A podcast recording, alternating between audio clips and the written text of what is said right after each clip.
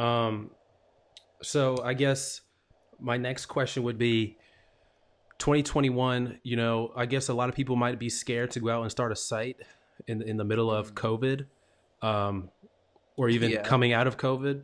So is starting a clinical site in 2021 for someone who doesn't have any background information about starting a site, is that still feasible in 2021 and beyond?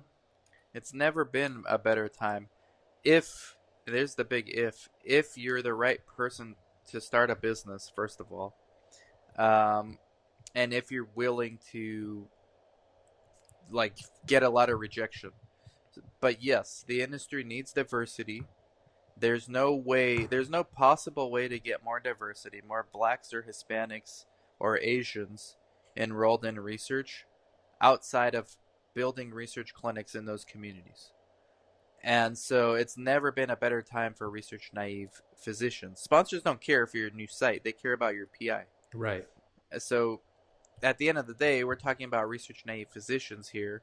If they're partnered with somebody who knows what they're doing, preferably a study coordinator, uh, you could be successful. You just need the biz dev part taken care of. Like, you need to. This, this, this is what my live stream was this morning. You need to be on clinicaltrials.gov. You need to be constantly looking for study leads, what's new, networking with other sites, and just emailing like 10, 15, 20 leads a week, if not a day, until you start getting some studies. And then hopefully you have the patient thing taken care of, which is why you're presumably why you're opening the clinic in the first place is you have access to patients that the industry needs. So yeah, never been a better time, but also um, it this is one of those businesses where it has so many moving parts. It's very easy to fail Mhm. and lose a lot of money very quickly if you don't know what you're doing. So how do you? How much money do you need to start a site?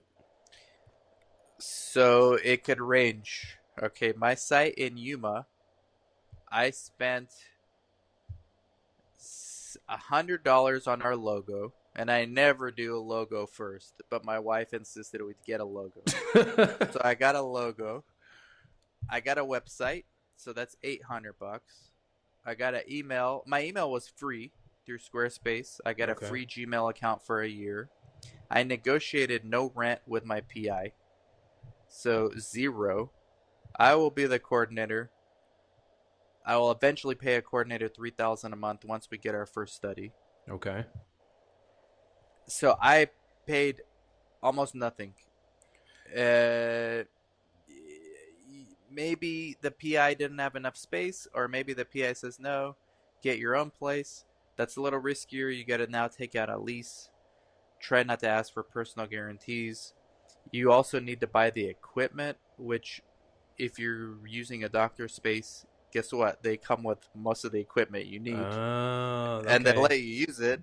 They even let me use their MAs. Like, hey, doctor, uh, we have this patient here. I, I'm not going to draw the blood. Can one of your MAs do it? And they just go do it. You know, I give them like 20 bucks, bring them a Starbucks, you know, like for a thank you. Thank you for the blood draw. okay. Stuff like that. So, okay, so you basically start. I mean, you're talking a thousand dollars or less here for a startup. That's Right. that's like insane for a business to have such low startup, especially one with the potential to be this successful. Right. The thing is, you have to sell yourself to the doctor because I guarantee you this doctor would not have said yes if he can tell that I didn't know what I'm talking about. Like me 15 years ago, I don't think he would have said yes. Okay. Right? He would have maybe charged me or maybe told me to like lease my own place right next to him and then he'll come. But I'm taking on more risk. So a lot of it has to do with your your expertise. So if you're a CRA, you can leverage that expertise. If you're a coordinator, you could leverage that expertise and then you come across as knowledgeable. But if you're somebody who just like got the idea yesterday, I mean, you got to do your homework. You got to really know what you're doing. Like go volunteer at a site, go be a coordinator somewhere for 3 months. Just do something so that when you talk to these doctors that they that they're more inclined to say yes. Right. Right. Okay. Yeah. I mean, I think definitely coordinator was probably the best fit to do this because best, the even as a CRA, I mean, I don't think I don't think I could go run a site. tomorrow. I don't think I could do that. I think you could because I I know you, but well, I know you well enough, I guess, to make that assessment. Like I'd bet on you, but there are some CRA. CRA is tricky, man, because CRA, they're entitled, and not, I don't know about you. I don't think you're entitled, but a lot of CRAs are entitled. We get a lot of calls from CRAs that say, hey, "I'm fed up with my job. I want to start a site. I saw Doctor So and So." open a clinic and they're doing well and it's nothing fancy. I know all the regulations. Okay, yeah, you do, and you're a CRA, but have you ever been a coordinator? Have you ever like dealt with a patient when they don't feel like coming? Have you ever dealt with a patient's family when they don't feel like coming? Have you ever got through an SSV uh, and and convinced the other CRA that you're a right fit when your PI is research naive? Like those are things you got to do and i don't think as a cra you're prepared to do that because as a cra you're taught to follow protocol and just be in this like little box You're right. that's Especially the problem especially at a CRO where they're very very uh it's kind of like they're in a train tracks and they have to stay within the the tracks. yeah Like they can't really go off of it, especially because they have at a CRO or like these large companies, they have other people to do their job. Now maybe at like a small small firm where you have to wear many hats, yes you might understand more of like you know startup process because I know for me, I only I only know about what's going on when they're when I have to go on site and do a selection visit or an SIV. I don't really know about the stuff to get there necessarily, or, or I don't know deeply about it. I just know what I need to do to go select them to get to get into the study. hopefully they send you to select our site for the study uh, we'll see. You never know. But yeah, CRAs is tricky, man, and you'll be surprised. There's I get tons of CRAs, cocky. I love CRAs, but the ones who tend to call me are like entitled. I know all this. Okay, then why don't you have a PI? oh well, that's why I'm calling you. Well, okay, you need to find a PI. I don't know how I can help you. You know, you need to have these conversations with. It's not that easy. It's Right. not like you know your knowledge doesn't mean anything in the practical world. Uh, I mean, what are you going to do for that PI? What, and then how are you going to get those patients? That's your knowledge has to, your skill set has to change. Right. But Dan, what I'm what I'm thinking is, so you you starting this up with a thousand, less than a thousand dollars. But even if you had to pay a, you know, him for to use a, a room in his clinic, Right. let's say that was like like four hundred bucks a month or something just to use that room. Out here, that'd be fair. Yeah, That's fa- okay. Okay, five hundred. Let's say five hundred In LA, that's not fair. right, right, right, right. It'd probably be triple that. yeah. Um, let's just say five hundred dollars. So even then, you're still only talking, you know, fifteen hundred dollars for the Right. startup fee for the first month, and then five hundred dollars a month after that. right. So it sounds like you're getting a better deal out of this. Um, but what does the PI get out of this? The PI, in my situation, the PI gets 20% of the gross revenue. Okay. So, a revenue current- share. yeah, 20% of the gross, like off the top. Okay. Um, that's what he's getting. I really want to make this PI a partner, and I think so. A lot of my meetings lately, I've already convinced him to do it. We're applying for studies already. We're not even talking about that anymore. We're on the next phase. How do we do this study that we could potentially get? Where's the derm? I need a sub-I. I need an ophthalmologist. We're talking more like X's and O's at this point Right.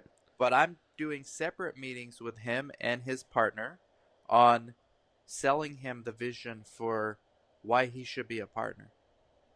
Right? Because when you find somebody that good and checks all the boxes, it behooves you to partner with them.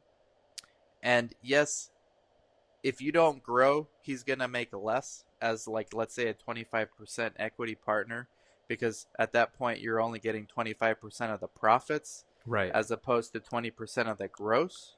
right. Okay, but when you start selling him on the idea, well, 20 minutes away, there's another city with an NP. We can get the same studies there. Their doctors can do it. Now you're getting 25% off of that too. You don't even have to even ever go there. So now I'm selling him on the vision. That's the phase I'm in now. Um, and I think it's working. I mean, he's a, he checks all the boxes. He's getting ready to retire, but a huge practice, open to re- easy to work with, he checks all the right boxes for me, but I still need to find more PIs. You know, like don't ever depend on one, even if that one is going to be your partner. Find others. You know, there's, Right. there's. I mean, anything can happen. I told you about the PI I currently had with that got breast cancer. Right. You know, that's life. And Dan, you've been talking about that for years now. I, I remember, I remember Yeah. you back in you know 2017 talking about always have multiple PIs if you can. and it's not easy to do because even for me like i'm not actively searching for new pis here yet because i just got this guy Right. right? So i'm like kind of i'm not in relax mode. I'm but uh my activities are geared towards getting studies now as opposed to getting other doctors. But there's a nurse practitioner business partner who i've also sold the vision to and he's looking at other doctors in in even more underserved areas out here. Like the outskirts of this small town is like really small border towns. Mm-hmm. like I'm in a small border town that's 20 minutes away from the border. We're talking 2 minutes from the border. Wow. The cities. The, so that's where we're going to expand to out here.